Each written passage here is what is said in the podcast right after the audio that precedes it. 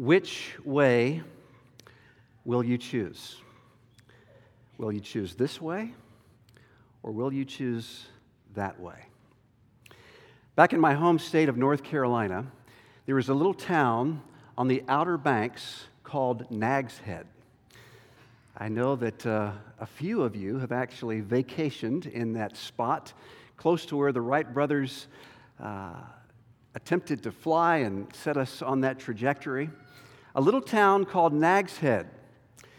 And the legend goes that in the 1700s, land pirates would walk up and down the seashore, up and down the sand dunes, and they would hang a lantern over the neck of an old horse, a nag, they called them. And captains in their ships out at sea looking for a safe place to harbor would, of course, look to the shoreline. And what would they see? They would see this bobbing up and down lantern. But little did they know that it was a lantern around the neck of an old nag.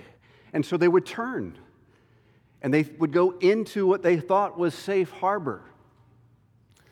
But of course, that part of the Atlantic coastline is very famous for its rocky shoals. And they would run aground, and the land pirates would move into the waters and loot the ships before they began to sink. And the legend continues to go that even to this day, some of the homes that are built on Nag's Head are built out of the timber that was recovered from the ships that ran aground.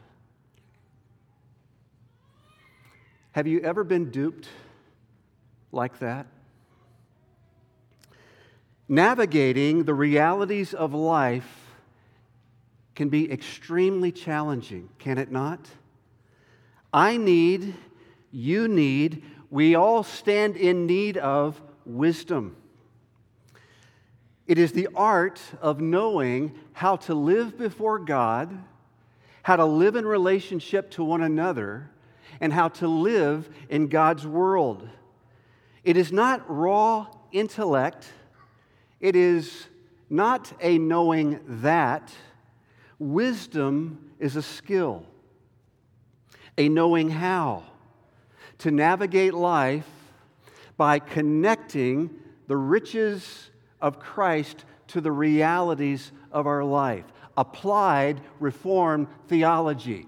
That's wisdom in whatever the circumstance, that's the skill of skills.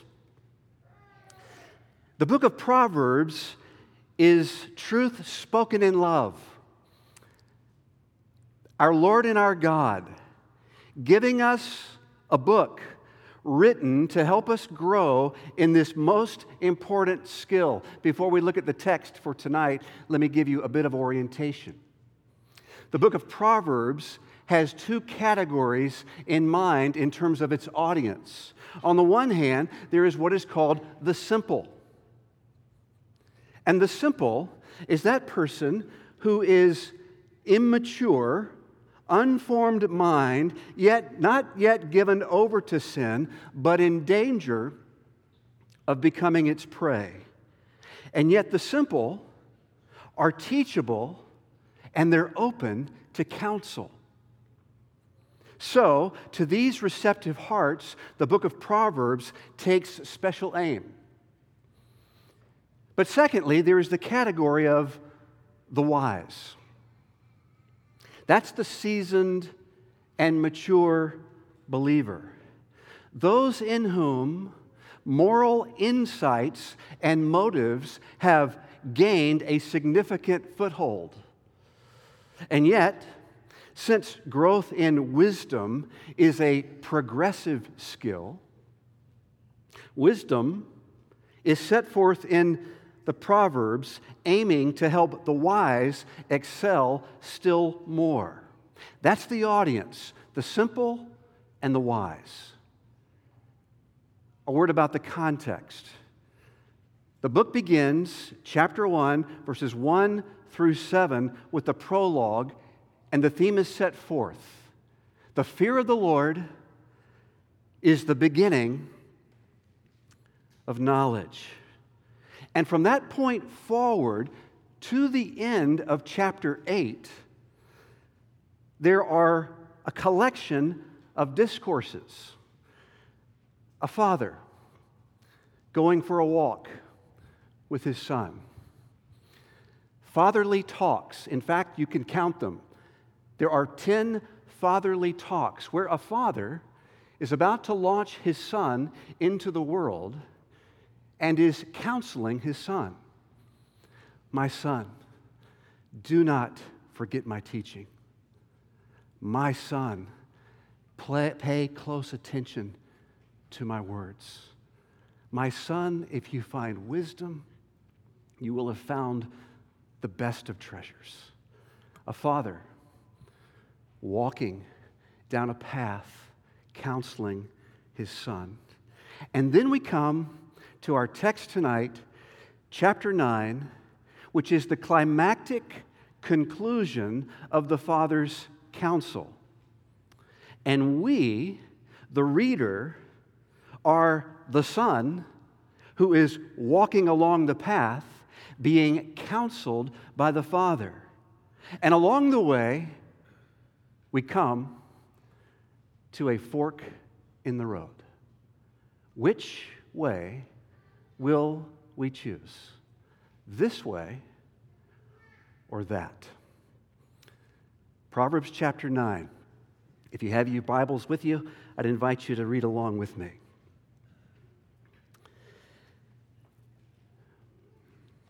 Wisdom has built her house. She has hewn her seven pillars. She has slaughtered her beasts. She has mixed her wine. She has also set her table. She has sent out her young women to call from the highest places in the town. Whoever is simple, let him turn and hear. To him who lacks sense, she says, Come, eat of my bread and drink of the wine I have mixed. Leave your simple ways and live, and walk in the way of insight. Whoever corrects a scoffer gets himself abuse.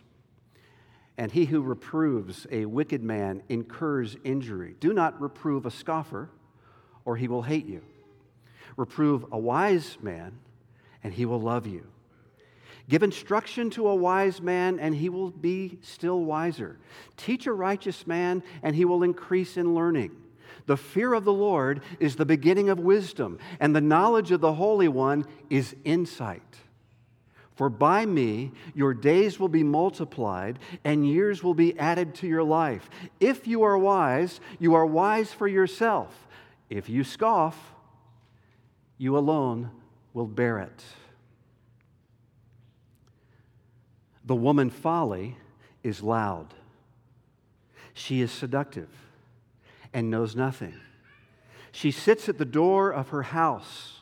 She takes a seat on the highest places of the town, calling to those who pass by who are going straight on their way. Whoever is simple, let him turn in here. And to him who lacks sense, she says, stolen water is sweet, and bread eaten in secret is pleasant. But he does not know that the dead are there, that her guests are in the depths of Sheol. This is God's word. Let me pray for us. Father, we thank you that even tonight, you are our Father, and we are your children, and we go for a walk, and you counsel us. We pray that you would open the ears of our heart,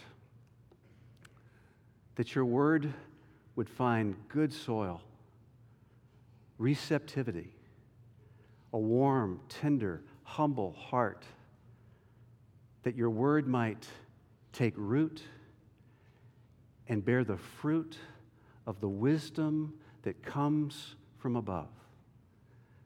We ask that you would do this by the ministry of your Holy Spirit.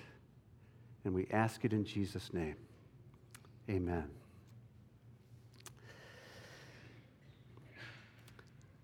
Here's where we're headed. First of all, we'll begin on the outsides of the text. At the start and at the end, and there we find two different encounters. And then, secondly, in the middle, verses 7 through 9, we'll consider two different responses. But then finally, close to the very center, verses 10, 11, and 12, we'll consider the one deciding factor. Let's consider these in turn. First of all, two different encounters at the start and at the end. Verses 1 through 6. On the one hand, there is Lady Wisdom. On the other hand, at the end, verses 13 through 18, there is, we might call her Dame Folly. And what are each of these women like? We get to know them through three sets of contrasts. First of all, consider their preparation. On the one hand, Lady Wisdom. She's creative, she's diligent, she's a hard worker, building a magnificent house. Verse 1. She has built her house and hewn her seven pillars. And not only is she diligent in building a magnificent house, but she's also diligent in making a sumptuous meal. Verse 2 She has slaughtered her beasts, she has mixed her wine, and she has set her table. On the other hand, Dame Folly, she's brash, she's ignorant. Verse 13, she's loud, she's seductive, she's full of simpleness. She knows nothing. And not only that, she's lazy, indolent. She sits. And that's all she does. She sits at the door of her house. She's a do nothing. What a contrast. But secondly, notice the difference between their invitations. It's the same in content. Whoever is simple, let him turn in here. It's the same invitation in terms of its content, verse 4 and verse 16, but it's very different in its intent. Note the different elaborations of the same worded invitations. On the one hand, Lady Wisdom, her menu is genuine, it's very straightforward. Come, eat of my bread and drink the wine I have mixed. Verse 5. Now, contrast that with Dame Folly. Her menu is shady, suspicious, seductive. Stolen water is sweet, verse 17. It has the overtones of, of, of adultery. Verse 17 as well. Bread eaten in secret is pleasant it has the religious overtones of idolatry, of secretly eating the forbidden meal. And you get the sense, don't you, that she's already had a few drinks. Whoever is simple, turn in here. What a contrast. between the preparations, the invitations, and thirdly, their objectives. Lady Wisdom, her agenda is revealed in very plain spoken words command, promise. Verse 6 Leave your simple ways and live. Contrast that with Dame Folly. Her agenda is concealed in unspoken words. Verse 18 He does not know that the dead are there, that her guests are in the depths of Sheol.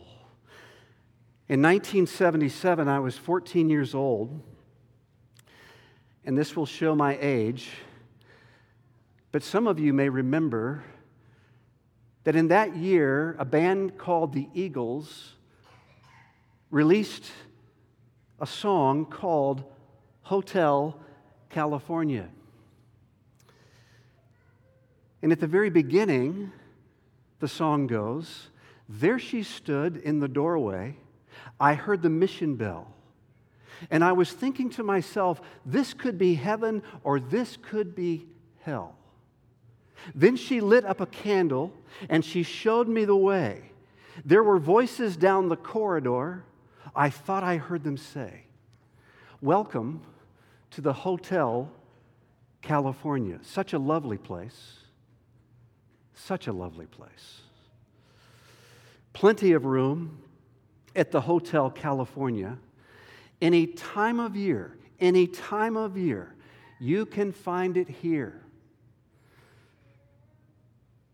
But then the song ominously closes, as does our text. Last thing I remember, I was running for the door. I had to find the passage back to the place I was before. Relax, said the night man. We are programmed to receive. You can check out any time you like, but you can never leave. David Hubbard, very skillful and insightful scholar, comments on this text. You can find Dame Folly's guest list by reading the daily obituaries. What appears to be a portal to pleasure is the corridor to hell. Bluntly but truly put, her past guests are now ghosts. It is so easy, is it not, to get tripped up and trapped by believing and giving ourselves to the voice, the counsel of Dame Folly. Instead of that most wonderful counselor, Lady Wisdom. I want to give you a couple of opportunities for those of you who often get tripped up and trapped like me. A couple of things that I would invite you to consider. First, a short term opportunity. This summer, I've been approached by a couple of folks who have recognized that they so easily get trapped up in the problem of addiction. And so we're going to get together and we're going to study a resource called Crossroads, a step by step guide away from addictions.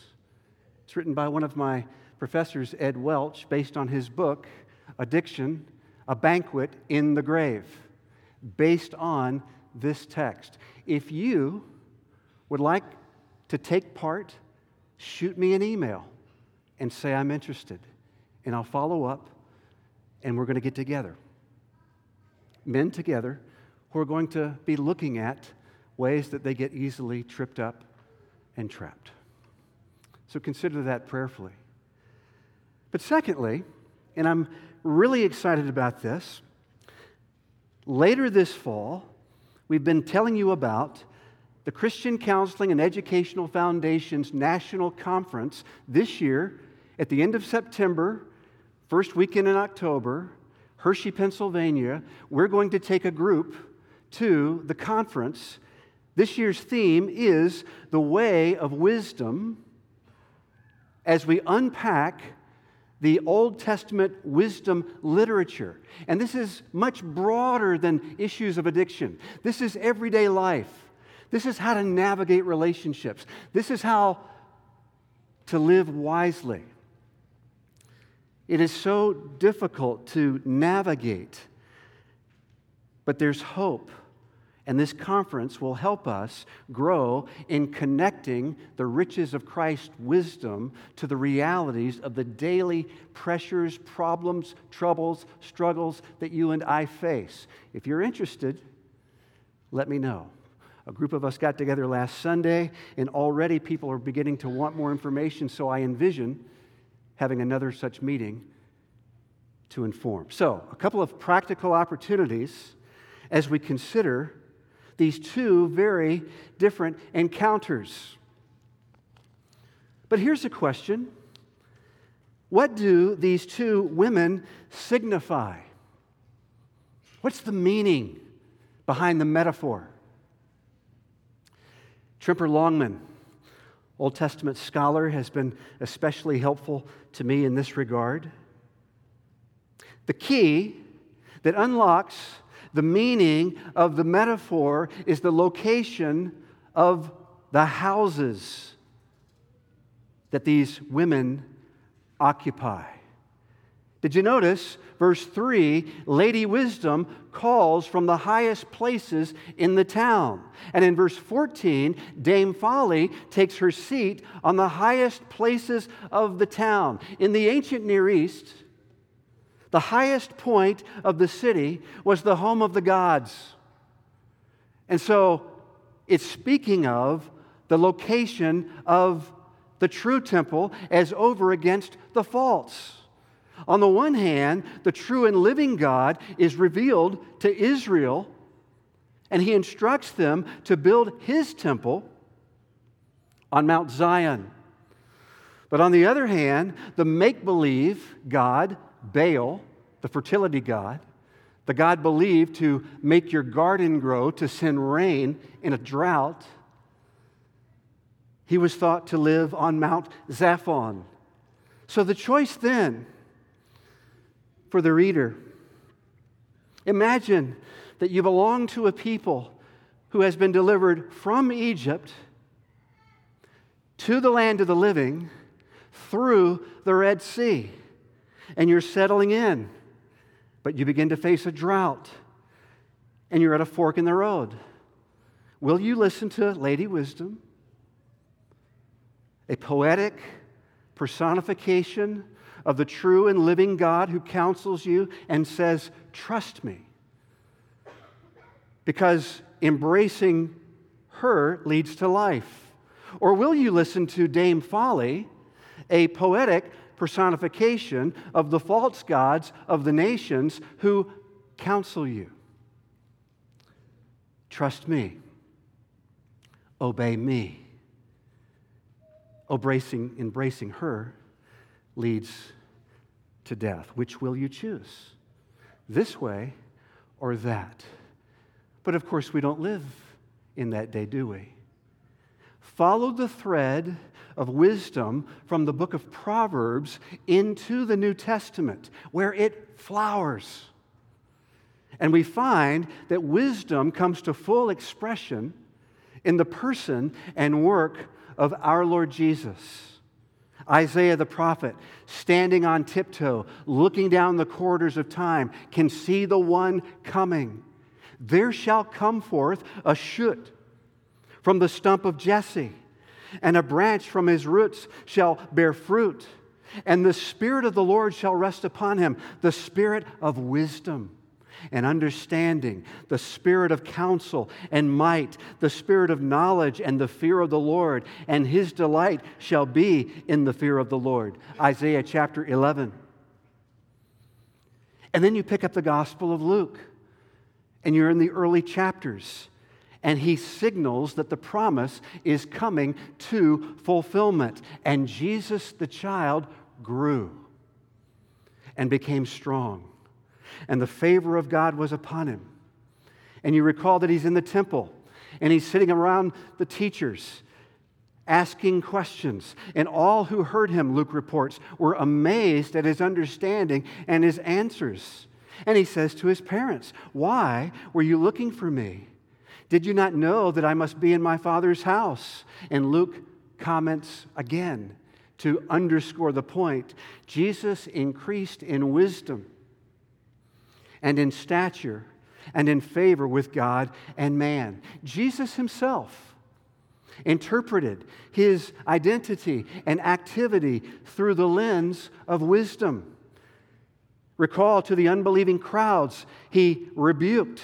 The queen of the south will rise up at the judgment with the men of this generation and condemn them. For she came from the ends of the earth to hear the wisdom of Solomon. And behold, something greater than Solomon is here.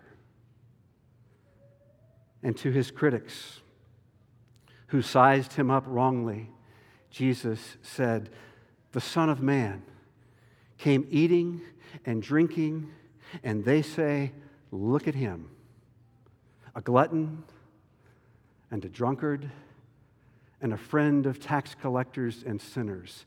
Yet, wisdom is justified by her deeds. The Apostle Paul likewise understands the person and work of Jesus through the lens of wisdom. Our call to worship Christ Jesus has become for us wisdom from God. Colossians chapter 2 In Christ are hidden all the treasures of wisdom and knowledge. And so tonight, I face, you face, we all face a fork in the road. Jesus is the beckoning figure of wisdom. To embrace Lady Wisdom is nothing less than to embrace Jesus Christ. Dining with Jesus leads to life.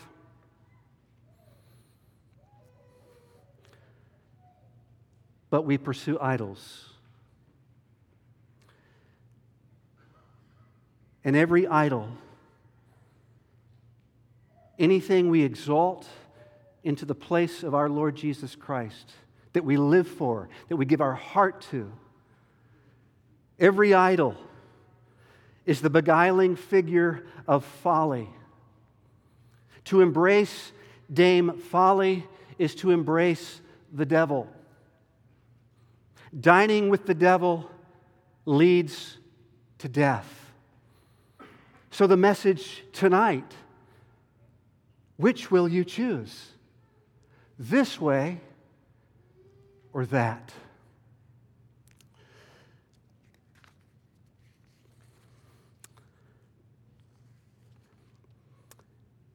Those are the two encounters. Secondly, we move into two different responses. Now, here's an important question How can we know whether we are living under the influence of Lady Wisdom or living under the spell of Dame Folly? One way we can know is by the way that we respond to correction. You will image your master. The fruit of your lips will reveal the root in your heart. The horizontal reaction will reveal your vertical allegiance, whether to the Lord or to some alternative to Him. Notice the shift that takes place in verses 7, 8, and 9. No longer are the two women bidding for the heart of the young man passing by. Now we hear only the voice of Lady Wisdom, the wonderful counselor, training us to be would be counselors. And notice the two lessons. First of all, verse 7 Beware the stubbornness of an unteachable fool. On the one hand, there is the wise, the humble, the soft hearted, the receptive, the teachable. But on the other hand, there is the scoffer, the proud, the hard hearted, the unreceptive, the unteachable, the self exalting, the person who is wise in his own eyes. And notice what the text says Whoever corrects a scoffer gets himself abuse, and he who reproves a wicked man incurs injury. So strong is the alliance between Dame Folly and all of her disciples that her disciples are literally in the spitting image of Dame Folly. One commentator puts it this way the arrows of instruction seem to bounce off their target and ricochet to strike the one who launched them. Has that ever happened to you? Where you, you reach out to try to help a person trapped in folly and you get your hand slashed in the effort? Many years ago, I didn't realize people like this existed. And you know, I'm from the South, and we try to be nice and cordial and get along with everybody, right? And you know, I was able to do that for the most part, but I finally met my match.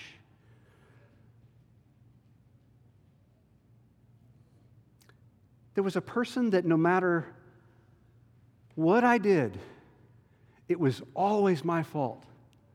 And I would walk away from these conversations and I would think to myself, maybe I just maybe I wasn't clear enough. Uh, maybe, maybe if I come at it this way, then surely he'll see the point. And so I would try and try and try again. But no matter what I did,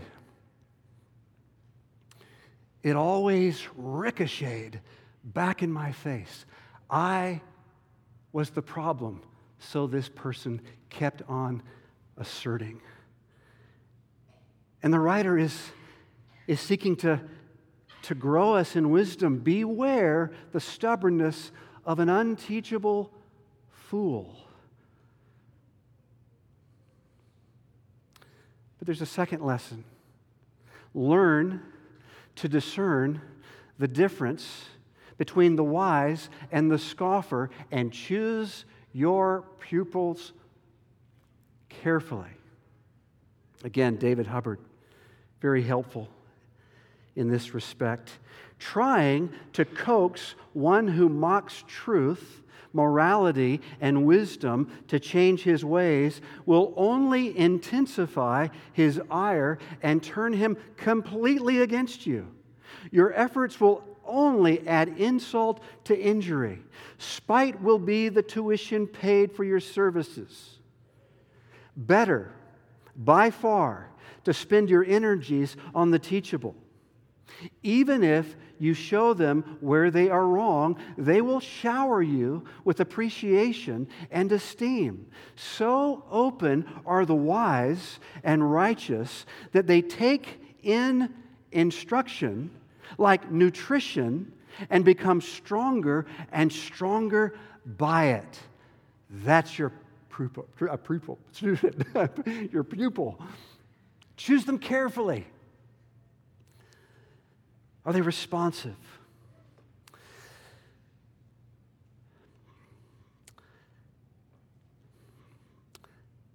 I wrote about this a few weeks ago. In one of the pastor's posts, I shared how in 1995, my wife Cindy and I were in Fort Collins, Colorado, gathered with thousands of campus ministry staff and in uh, one segment of the conference, we had the pleasure of listening to a message delivered by Nancy DeMoss, now Nancy DeMoss Wolgemuth, respected Christian author, host of Revive Our Hearts Radio. And I shared with you a list of differences, her list of differences between discerning between the proud, unbroken person and the humble, broken person. a helpful diagnostic. Let me just share a few of those once more. The proud, unbroken person focuses on the failures of others.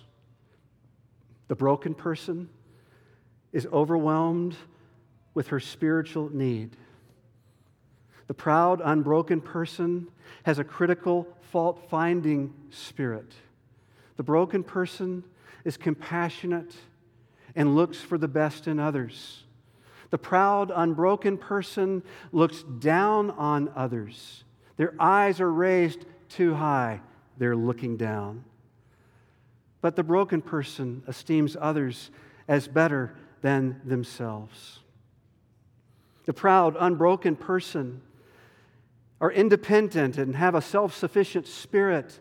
But the broken person has a dependent spirit and recognizes the needs of others. A proud, unbroken person maintains control and must have their way. But the broken person, the humble person, the wise person surrenders his control. The proud, unbroken person have to prove that they are right, but the humble, broken person is willing to yield her right to be heard. The proud, unbroken person has a demanding spirit, but the broken person has a giving spirit. The proud, unbroken person has a desire to be served, but the broken person desires to serve others. The proud, unbroken person desires for self advancement, but the broken person desires to serve others. The proud, unbroken person is wounded when others are promoted, but the broken person rejoices when others are lifted up. The proud, unbroken person feels confident in how much he knows, but the broken, humble person are humbled by how much they have to learn. The proud, unbroken person is unapproachable, but the humble, broken person is very easy to be entreated. And we could go on and on. The proud, unbroken person does not think that they need revival, but they do think that everybody else does. Whereas the broken, humble person senses their need for a fresh encounter with the Holy Spirit. Which way will we choose? This way or that? We've looked at two encounters, very different. We've looked at two responses, very different. Finally, let's close with the deciding, the one deciding factor. Notice in verses 10 through 12. What exactly makes the difference? We have a father walking his son and giving him counsel. Son, both Lady Wisdom and Dame Folly bid for your heart. And son, you must choose wisely. I love you. And this is why I'm speaking this truth to you in love. But the challenge, discerning and choosing between these competing voices is often so difficult to make. We've looked at how they speak from the same location, how they set forth a meal to entice relationship. That's what the meal is about relationship. And both speak the same invitation. Whoever is simple, let him turn in here. And so it takes wisdom and insight to discern between the two and choose what is true. The waters of seduction in this world are so difficult to navigate. How do we decide against Dame Folly and for Lady Wisdom? Whence comes this wisdom and insight? Verse 10 the controlling cause, the fear of the Lord, is the beginning of wisdom. And the knowledge of the Holy One is insight. What is that? the fear of the Lord. It is an attitude of the heart that recognizes God as having ultimate authority and being willingly to submit gladly in reverence. And since the Bible is God's written word to us, the fear of the Lord is to trust and obey what He says. But how is it the beginning of wisdom? Well, it's not as if it's the first rung in a series of steps on a ladder. That's not the intent. But it's in the way that a pair of eyeglasses controls a person's view of the world. C.S. Lewis once wrote, I believe in Christianity as I believe the sun has risen. Not because I see it, but because by it I see everything else. It's the fundamental presupposition. It's the beginning of wisdom in that way. It controls my gaze. The fear of the Lord is the foremost, essential, controlling factor. It's the A to Z and everything in between. And the flourishing effect. Verse 11 For by me your days will be multiplied, and your years will be added to your life. And notice this concluding divide. Final words spoken firmly but lovingly to clarify the fork in the road. Verse 12 If you are wise, you are wise for yourself. You personally will reap the blessings. But if you scoff, you alone will bear it. You will personally shoulder the cursings. Do you see? It's the story of three trees. In the center, on the cross, Christ crucified for his people. The one who might look like folly, but the one who in fact is wisdom from God. And on the left side, there's the thief who scoffed. Are you not the Christ? Save yourself and us. But look closely to the thief on the right. He's under the influence of Lady Wisdom. He says to the thief, Do you not fear God? We are receiving the due reward of our deeds, but this man has done nothing wrong. And then he bows before Jesus.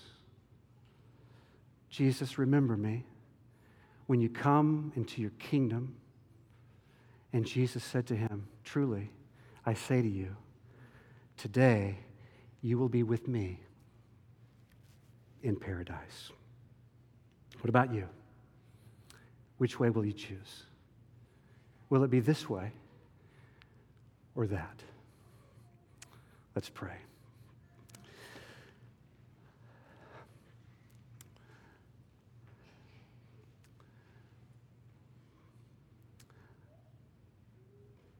What a good, good Father to invite us for a walk. a royal father walking down the path with his royal sons and daughters, speaking truth in love in order that we might live and not die. Holy Spirit of wisdom, we pray that you would grow us up into this skill of skills that Harvest Church would be known for her wisdom, the wisdom that comes down from above, that we might be receptive and humble and learn in very timely, tailored ways to connect your riches to our very complicated realities. Would you help us? And as we, one conversation at a time, skillfully, lovingly listen and speak wisdom, that your gospel would advance, that your name would be honored, and that your people would be blessed. This we pray in Jesus' name. Amen. I invite you to stand with me as we conclude our worship. What a vision worth pursuing. Let's stand together and let's close by singing, Be Thou My Vision.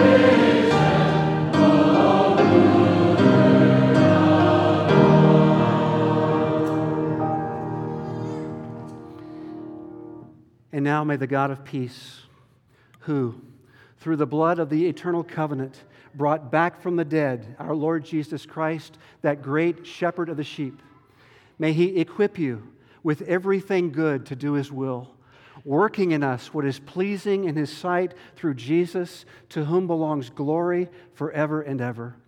Amen.